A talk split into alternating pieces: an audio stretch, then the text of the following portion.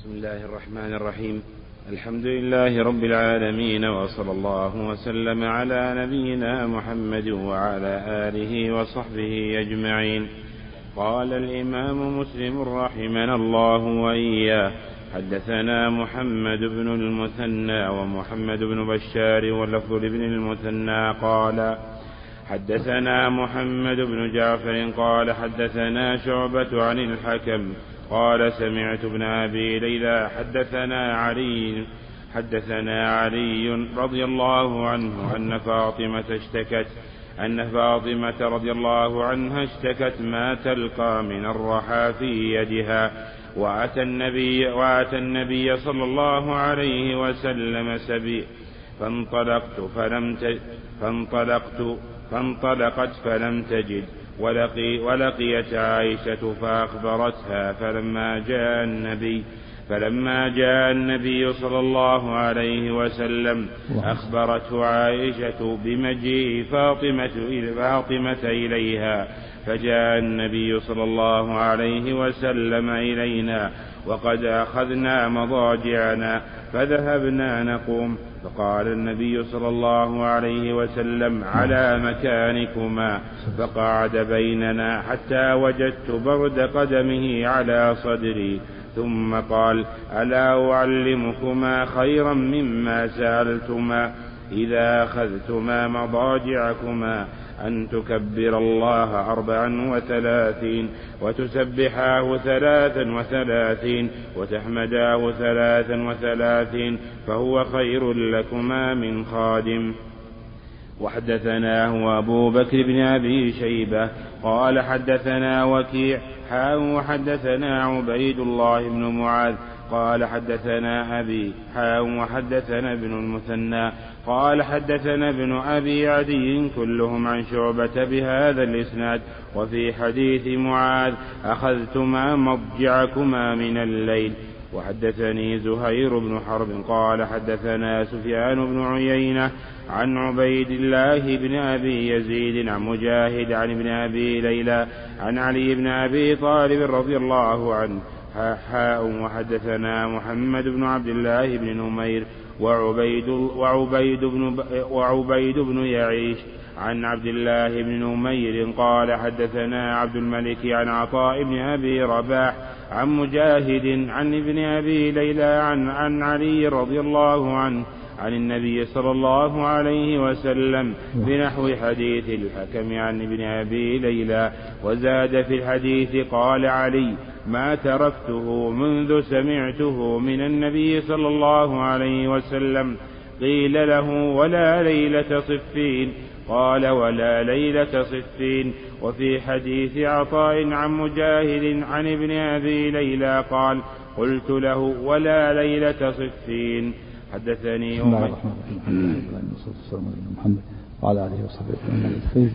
هذا الحديث فيه مشروعية هذا الذكر عند النوم. أن يسبح الله 33 ويحمد الله 33 ويكبر الله 34 فذلك 100 يشرع هذا عند النوم كل ليلة. وفي أن علي رضي الله عنه كان يحافظ عليه. فسأله السائل وألحف قال ولا ليلة صفين؟ قال ولا ليلة صفين. ليلة صفين ليلة يوم حرب ليلة حرب ضروس بين جيش علي وجيش معاوية. يعني حتى هذه الليلة التي في يكون الإنسان عنده اهتمام شديد وعمل وانشغال ومع ذلك لم يترك هذا الذكر حتى هذه الليلة ليلة الصفين ليلة الحرب. ويدل على أن الذكر يعين على العمل. ولهذا قال النبي صلى الله عليه وسلم ألا أدلكم خير لكم من خادم. يعني يعين على العمل وينب مناب الخادم. رحمك الله. ولم يعطهم النبي سبي. الناس لما جاءوا سبي أرادت فاطمة رضي الله عنها أن يعطيها النبي سبي. قال لا أعطيك وأعطاه وأتركوا أهل المساكين. فباع السبي على المساكين. باع السبي وأنفق ثمن على المساكين. ثم بعد ذلك لما وسع الله عليه بعد ذلك أعطاه خادم. لما بعد فترة نعم. لكن هذا السبي اللي طلبته باعه وأنفقه على المساكين ولم يعطها وقال وأرشدهم إلى الذكر وأنه يقوم مقام العمل وأنه يعين على العمل. نعم. الله أن توصف بها المرأة في أي تعب تشتكي منه. نعم. أي جزء من جسمها سواء يديها أو غير ذلك. شريف. يعني أي امرأة تشتكي من العناء في المنزل؟ نعم يعينها. يعينها. يعينها على العمل. لا الذكر يعينها على العمل. لا شك يعينها على كثرة الشغل. نعم. حدثني أمية بن ب... بن بن بسطام العيثي قال العيش العيشي نعم. نعم. حدثني أمية بن بسطام العيشي قال حدثنا يزيد يعني بن زريع قال حدثنا روح وهو ابن القاسم عن سهيل عن أبيه عن أبي هريرة عن أبي هريرة رضي الله عنه أن فاطمة أتت النبي صلى الله عليه وسلم تسأله خادما وشكت العمل فقال ما ما ألفيتيه عندنا؟ قال ألا أدلك على ما هو خير لك من خادم.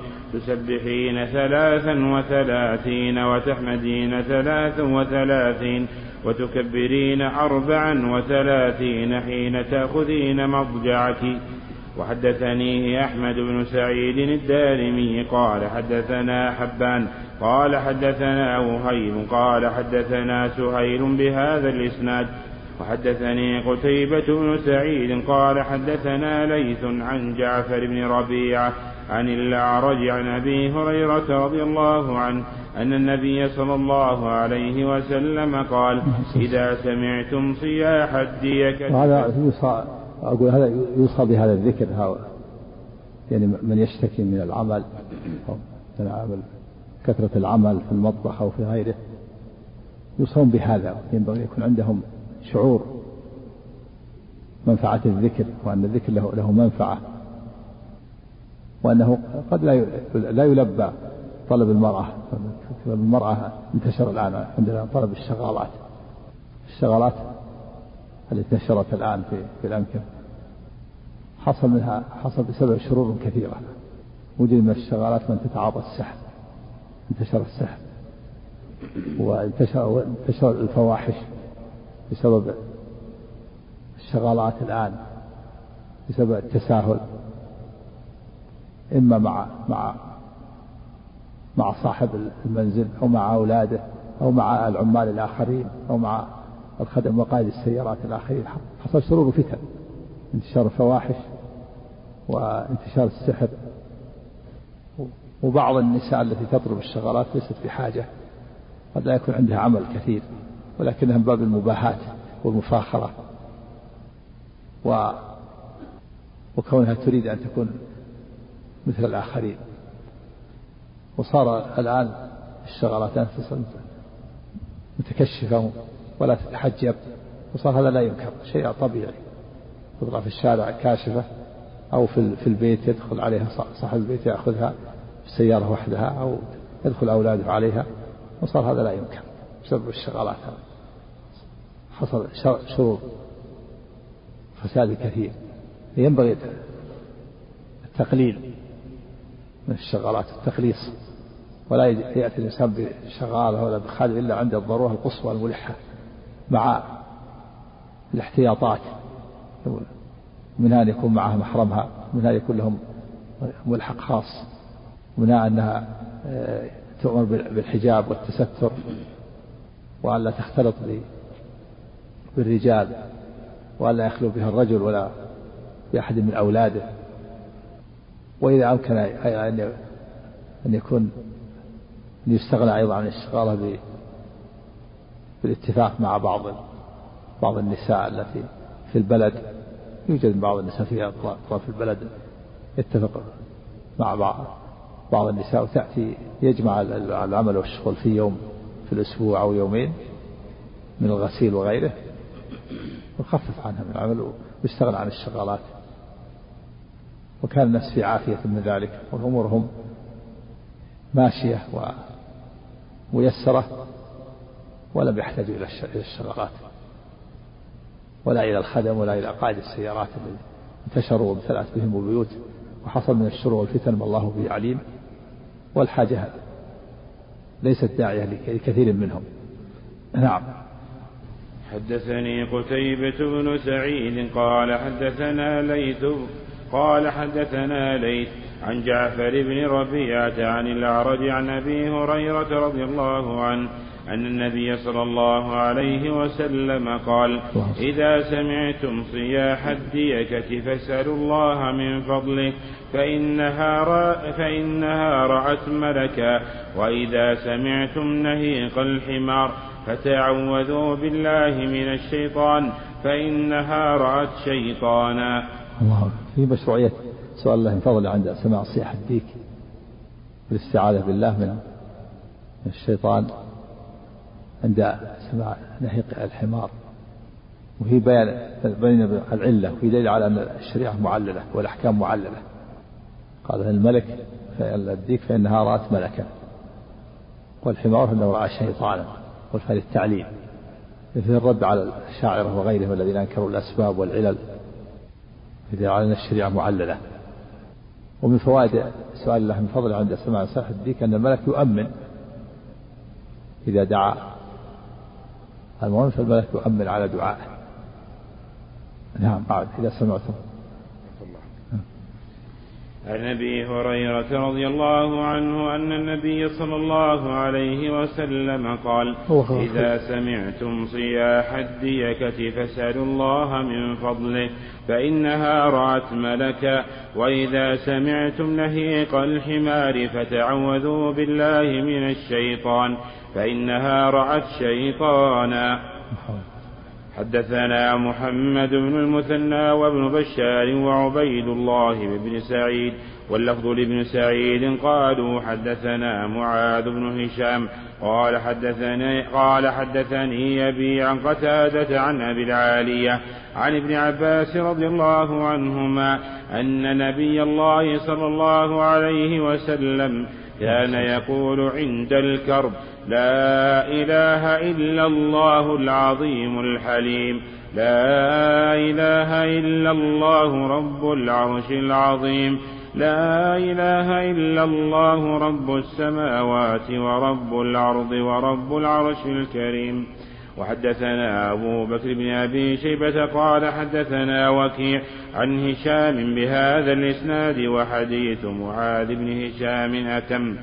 وحدثنا عبد بن حميد قال أخبرنا محمد بن بشر العبدي قال حدثنا سعيد بن أبي عروبة عن قتادة عن أبي العالية الرياء عن أبي العالية الرياحي حدثهم عن ابن عباس رضي الله عنهما أن رسول الله صلى الله عليه وسلم كان يدعو بهن ويقولهن عند الكرب فذكر بمثل حديث معاذ بن هشام عن أبيه عن قتادة غير أنه قال رب السماوات والأرض وحدثني سمى دعاء الكرب قال يدعو بهن؟ دعاء الكرب لا إله إلا الله العظيم الحليم لا إله إلا الله رب العرش العظيم. لا إله إلا الله لا إله إلا الله رب السماوات ورب الأرض رب العرش الكريم. قال كان يدعو بهن. دعاء الكرب. سماه دعاء وإن كان ذكرا وذكر لا إله إلا الله رب العرش العظيم. لا إله إلا الله لا إله إلا الله العظيم الحليم. لا إله إلا الله رب العرش العظيم. لا إله إلا الله رب السماوات ورب الأرض رب العرش الكريم. هذا ذكر. سماه دعاء ذكر وثناء. سماه دعاء وإن كان ذكرا وثناء لأن الذاكر والمثني على الله داع في المعنى لأنه يطلب الثواب. وأما السائل الذي يقول رب اغفر لي فهو سائل فهو سائل لفظا. فالسائل داع لفظا والمثني داع معنى. وقال ربكم ادعوني أستجب لكم من الذين استكبرون عن عبادتي. والنووي رحمه الله أجاب عن هذا بجوابين الجواب الأول أن أن هذا مقدمة مقدمة للسؤال. دعاء الكرب مقدمة للسؤال. وأنه يبدأ به الدعاء. والجواب الثاني يقول جواب سفيان بن عيينة. جواب سفيان بن عيينة. أن الله قال من شغله ذكري عن مسألتي أعطيته أفضل ما أعطي السائلين. يعني جزم بأن هذا بأنه ثابت وأن هذا دعاء قدسي حديث قدسي. قال من شغله عن ذكري من شغله ذكري عن مسألتي أعطيته أفضل ما أعطي السائلين. قال حد قول الشهر إذا ما أثنى عليك المرء يوما كفاك من تعرضه الثناء ويكفيك من تعرضه الثناء. هذا جزم بالحديث بثبوت صحة الحديث. ولم يتعرض ل يعني لم لم يعزم هذا الحديث أو الحديث القدسي. نعم. فالأقرب أن أن هذا أنه سماه دعاء لأنه ذكر لأنه دعاء في المعنى. لأن الداعي الذاكر يطلب الثواب في المعنى. نعم. دعوة واخذ النون وهنا قال الحديث قال دعاء يدعو بهن. سماه دعاء.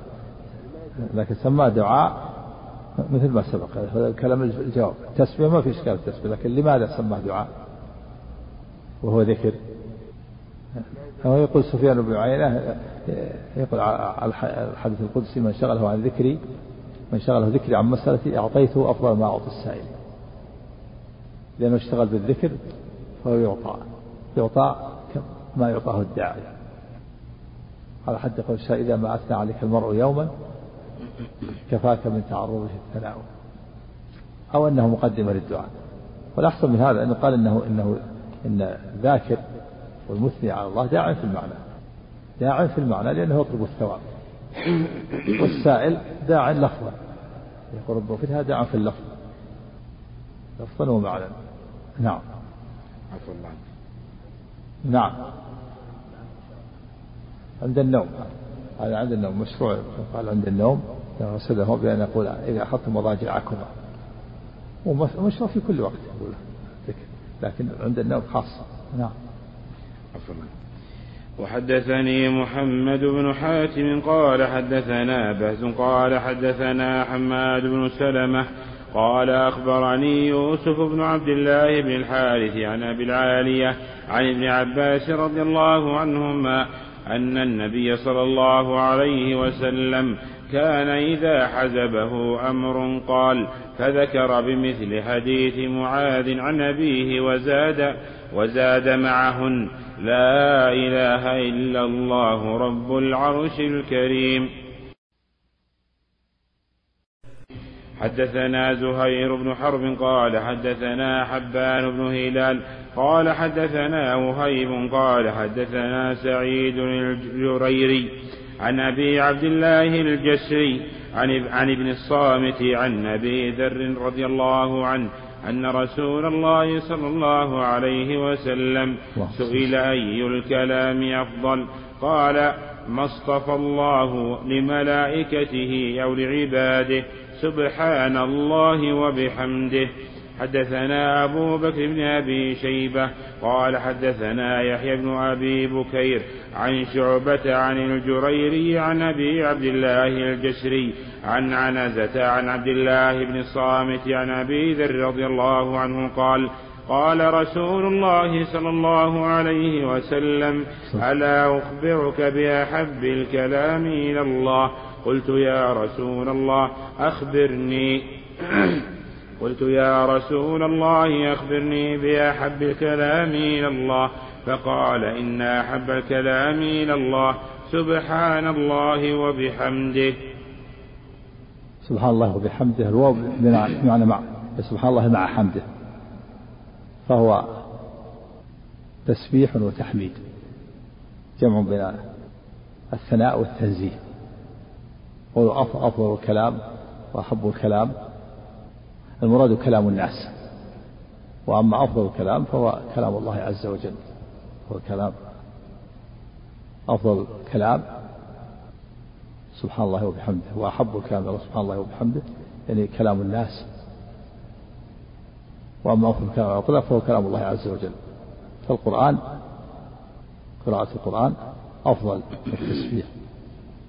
أفضل من التسبيح والتحميد. إلا إذا كان إلا الذكر المقيد كأذكار الصباح والمساء. فإن فإن الذكر المقيد يؤتى به في وقته لأنه يفوت.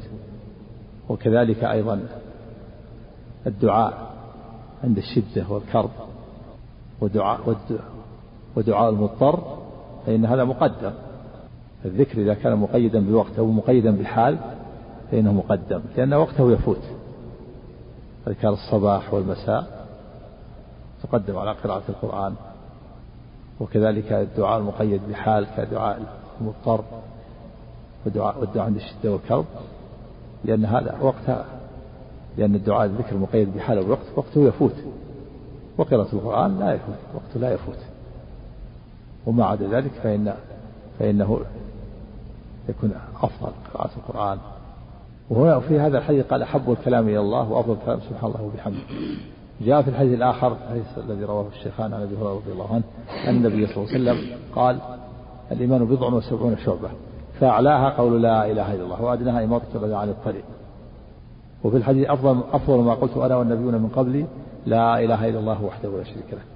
فكيف يجمع بينه وبين هذا الحديث؟ هذا الحديث أحب الكلام سبحان الله وبحمده وأفضل الكلام سبحان الله وبحمده. وهذا الحديث أفضل الكلام لا إله إلا الله. أجيب بجوابين. الجواب الأول أن أن قوله في هذا الحديث أفضل الكلام وأحب الكلام سبحان الله وبحمده على تقدير من؟ وتقدير والتقدير من أفضل الكلام ومن أحب الكلام إلى الله سبحان الله وبحمده. فيكون التفضيل ليس على بابه. والجواب الثاني أن الله تعالى أخبر نبيه أولا بأن أفضل الكلام سبحان الله وبحمده ثم بعد ذلك أخبره بأن أفضل الكلام كلمة التوحيد لا إله إلا الله. يكون هذا من باب النسخ. فيكون أفضل أفضل الكلام على الإطلاق كلام الله عز وجل وأفضل كلام الناس كلمة التوحيد. لا إله إلا الله. وفي الحديث الآخر أحب الكلام إلى الله أربع. سبحان الله والحمد لله. ولا إله إلا الله والله أكبر. يعني من أحب الكلام إلى الله؟ من أحب الكلام إلى الله هذه الأربع. وكلمة التوحيد هي أفضل الذكر أفضل الذكر الذي يتكلم به الناس. وكلام الله أفضل الكلام. قراءة القرآن أفضل الكلام أفضل من التسبيح والتحميد والتحميد. نعم. حدثني أحمد بن حدثني أحمد بن عمر بن حفص الوكيعي قال حدثنا محمد بن فضيل قال حدثنا أبي عن طلحة بن عبيد الله بن كريز عن أم الدرداء عن أبي الدرداء رضي الله عنهما كريز كريز. بالضمة نعم. عن طلحة بن عبيد الله بن كريز عن أم الدرداء عن أبي الدرداء رضي الله عنهما قال قال ها. ضبط عندك بس. ما, ما ذكر وجه آخر. شو التقريب؟ كريز نعم. كريز نعم حتى في الوجه. كريز عن عبد الله. عن عبيد الله بن ابن عن عبيد عن طلحة بن عبيد الله بن كريز عن أم الدرداء عن أبي الدرداء رضي الله عنهما قال قال رسول الله صلى الله عليه وسلم ما من عبد مسلم يدعو, يدعو لأخيه بظهر الغيب إلا قال الملك ولك بمثل. حدثناه إسحاق بن إبراهيم قال أخبرنا النضر بن شميل قال حدثنا موسى بن ابن سروان المعلم قال حدثني طلحة بن عبيد الله بن كريث قال حدثتني أم أم الدرداء قالت حدثني سيدي أنه. حدثني سيدي أنه سمع رسول الله صلى الله عليه وسلم يقول من دعا لأخيه بظهر الغيب قال الملك الموكل به آمين ولك بمثل نعم سيدي هو زوجها سيدها زوجها سيدها والزوج سيد. قال الله تعالى عن امرأة امرأة العزيز وألف يا سيدها لدى الباب يعني زوجها سماه سيدا لها نعم. بس. صح. فهمت فهمت انه أنه بالضبط. نعم. حدثنا إسحاق بن إبراهيم قال أخبرنا عيسى بن يونس قال حدثنا عبد الملك بن أبي سليمان عن أبي الزبير عن صفوان وهو ابن عبد الله بن صفوان وكانت تحته الدرداء. قال قدمت الشام فأتيت أبا الدرداء في منزله فلم أجده ووجدت أم الدرداء فقالت أتريد الحج العام؟ فقلت نعم. قالت فادعوا الله لنا بخير فإن النبي صلى الله عليه وسلم كان يقول دعوة المرء المسلم لأخيه بظهر, بظهر الغيب مستجابة. مستجابة عند رأسه ملك موكل. كلما دعا لأخيه بخير قال الملك الموكل به آمين ولك بمثل. قال فخرجت إلى السوق فلقيت أبا الدرداء فقال لي مثل ذلك يرويه عن النبي صلى الله عليه وسلم. وحدثناه أبو بكر بن أبي شيبة قال حدثنا يزيد بن هارون عن عبد الملك بن أبي سليمان بها سليمان بهذا الإسناد مثله وقال عن صفوان بن عبد الله بن صفوان حدثنا أبو بكر بن أبي شيبة وابن نمير واللفظ لابن نمير قال حدثنا أبو سامة ومحمد بن بشر عن زكريا بن أبي زايدة عن سعيد بن أبي بردة عن أنس بن مالك رضي الله عنه قال قال رسول الله صلى الله عليه وسلم إن الله ليرضى عن العبد أن يأكل الأكلة فيحمده عليها هذه الحديث فيها دليل على فضل دعاء المسلم لأخيه. بظهر الغيب وأنها دعوة مستجابة وأنه ينتفع هو الداعي وينتفع المدعو له فإن الملك يؤمن على دعائه ويقول لك بمثل وفيه أن دعوة المسلم لأخيه بظهر الغيب مستجابة بظهر الغيب يعني يدعو له وهو غائب ليس حاضرا عنده فإذا دعا المسلم لأخيه بظهر الغيب فإن هذه الدعوة مستجابة وفيه أن الملك يؤمن على هذا الدعاء. ويقول ولك بمثل.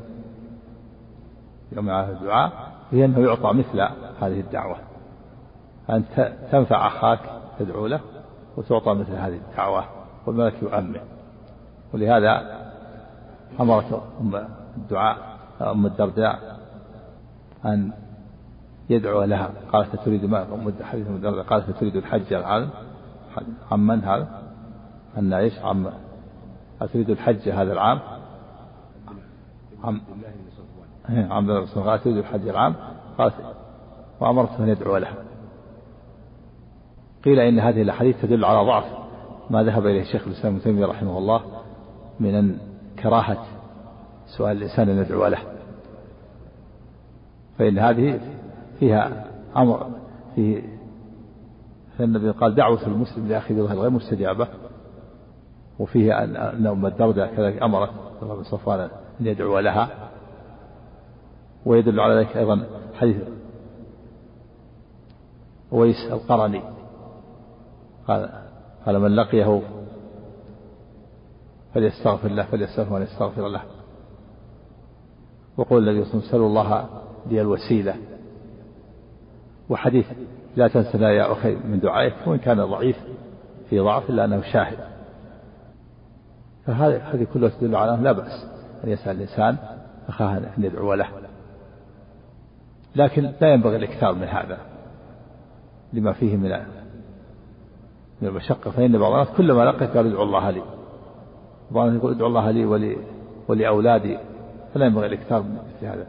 لكن لا يخفى أن شيخ الإسلام ابن تيمية رحمه الله قيد ذلك بما إذا لم يعني إذا لم ينوي أنه أنه يستفيد أن أنه يستفيد هو ويستفيد يستفيد المدعو له. قيد بهذا. أما إذا نوى أنه أنه يدعو له حتى ينتفع هو وينتفع الداعي فلا كراهة. وإنما تكون الكراهة إذا قال ادعو ادعو لي ولم ينظر إلا إلى مصلحة نفسه. أما إذا نظر إلى إلى نفسه وإلى أخيه أنه ينتفع بدعوته وهو يكون له مثل ذلك في أمر الملك الملك تزول الكراهة. كما بين هذا في في رسالة الوسيلة؟ نعم. والدعاء ها؟ إيه نعم هذا لابد من هذا معروف من الأدلة الأخرى. لابد يكون نعم لابد يكون آه، آه، يأكل من الطيبات لابد يكون يكون القلب حاضر ويتوسل إلى الله بأسمائه وصفته بالعمل الصالح ويتحرى وقت الإجابة ولا يستحسر. الشروط هذه معروفة من أدلة أخرى. والدعاء كله خير. الدعاء خير وعبادة يثاب الإنسان عليه حتى ولو لم يجب حتى ولو لم يجب. فالدعاء فيه عبادة يتعبد الإنسان بهذا الدعاء يثاب عبادة يثاب عليها. وقد لا تجاب دعوته فيكثر من الدعاء فيرق قلبه وتكفر سيئاته. وهو موعود بأن موعود الداعي بأن إما أن تجاب دعوته أو يعطى من الخير ما هو أفضل أو يصرف من السوء ما هو أشد ما هو أعظم.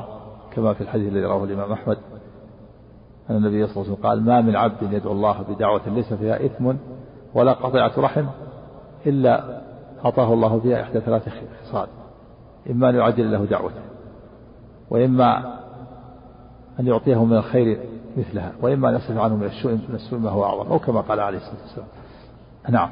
فهو مستفيد على كل حال. نعم. هذا من هو كريز إيه.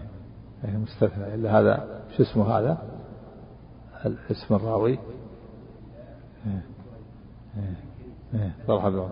يعني هذا القاعدة كريز إلا هذا مثل عبد الرحمن بن الزبير كل ما جاء الزبير إلا عبد الرحمن بن الزبير الذي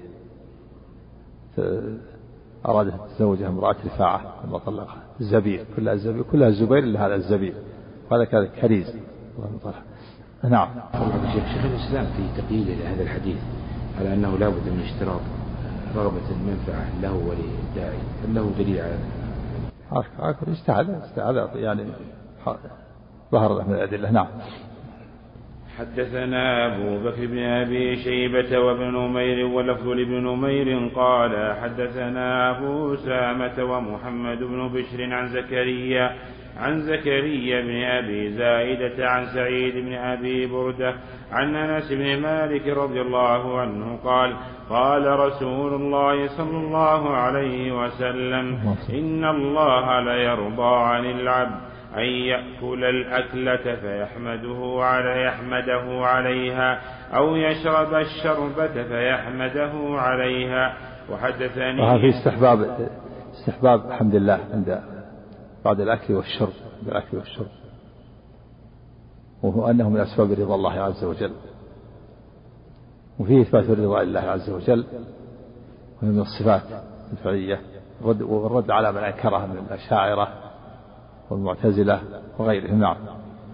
وحدثني زهير بن حرب قال حدثنا إسحاق بن يوسف الأزرق قال حدثنا زكريا بهذا الإسناد. حدثنا يحيى بن يحيى قال قرأت على مالك عن ابن شهاب عن أبي عبيد مولى عن أبي عبيد مولى بن أزهر عن أبي هريرة رضي الله عنه أن رسول الله صلى الله عليه وسلم قال يستجاب لأحدكم ما لم يعجل فيقول قد دعوت فلا أو فلم يستجب لي. وحدثني عبد الملك بن شعيب بن ليث قال حدثني أبي عن جدي قال حدثني عقيل بن خالد عن ابن شهاب أنه قال حدثني أبو عبيد مولى عبد الرحمن بن عوف مولى عبد الرحمن بن عوف وكان من القراء وأهل الفقه قال سمعت أبا هريرة رضي الله عنه يقول قال رسول الله صلى الله عليه وسلم يستجاب لأحدكم ما لم يعجل. فيقول قد دعوت ربي فلم يستجب لي. وحدثني أبو الطاهر قال أخبرنا ابن وهب قال أخبرني معاوية وهو ابن وهو ابن صالح عن ربيعة بن يزيد عن أبي إدريس الخولاني عن أبي هريرة رضي الله عنه عن النبي صلى الله عليه وسلم أنه قال لا يزال يستجاب للعبد ما لم يدع به ما لم يدع بإثم أو قطيعة رحم. ما لم يستعجل. قيل يا رسول الله ما الاستعجال؟ قال يقول قد دعوت وقد دعوت فلم أر يستجب لي.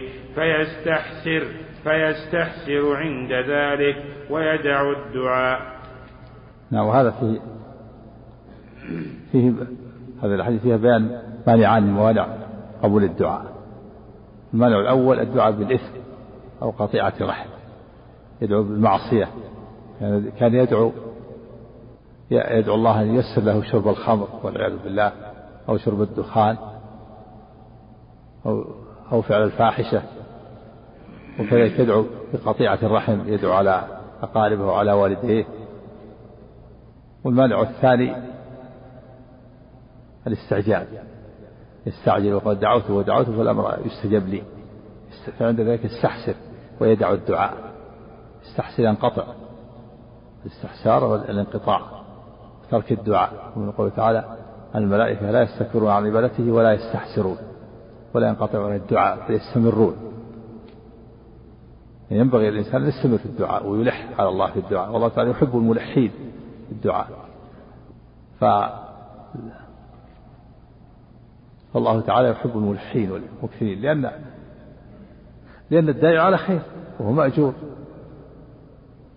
بخلاف ابن آدم فإنه يكره الملح عليه بالدعاء. وقال ربكم ادعوني أستجب لكم إن الذين يستكبرون عن عبادتي سيدخلون جهنم داخرين. قال الشاعر الله يغضب إن تركت سؤاله وبني آدم حين يسأل يغضب.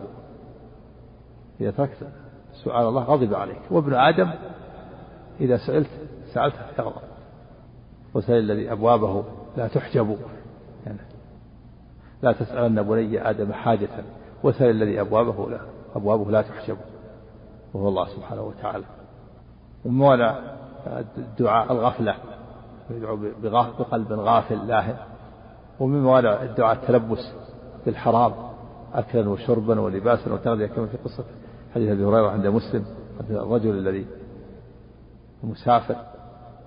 أشعث أغبر يمد يديه إلى السماء. يا رب يا رب ومطعمه حرام ومشربه حرام وملبسه حرام وغذي بالحرام فأنا يستجاب لذلك. كل هذه موانع قبول الدعاء. ومن أيضا أسباب قول الدعاء أن يبدأ دعاء بالحمد بالثناء على الله الحمد لله والصلاة على النبي صلى الله عليه وسلم. التوسل إلى الله بأسمائه الحسنى وصفاته العلى. نعم. بسم الله الرحمن الرحيم. بارك الله نعم. ها؟ من النوازل إذا اشتد لا بأس. إذا كان في كرب وشدة لا نعم نعم.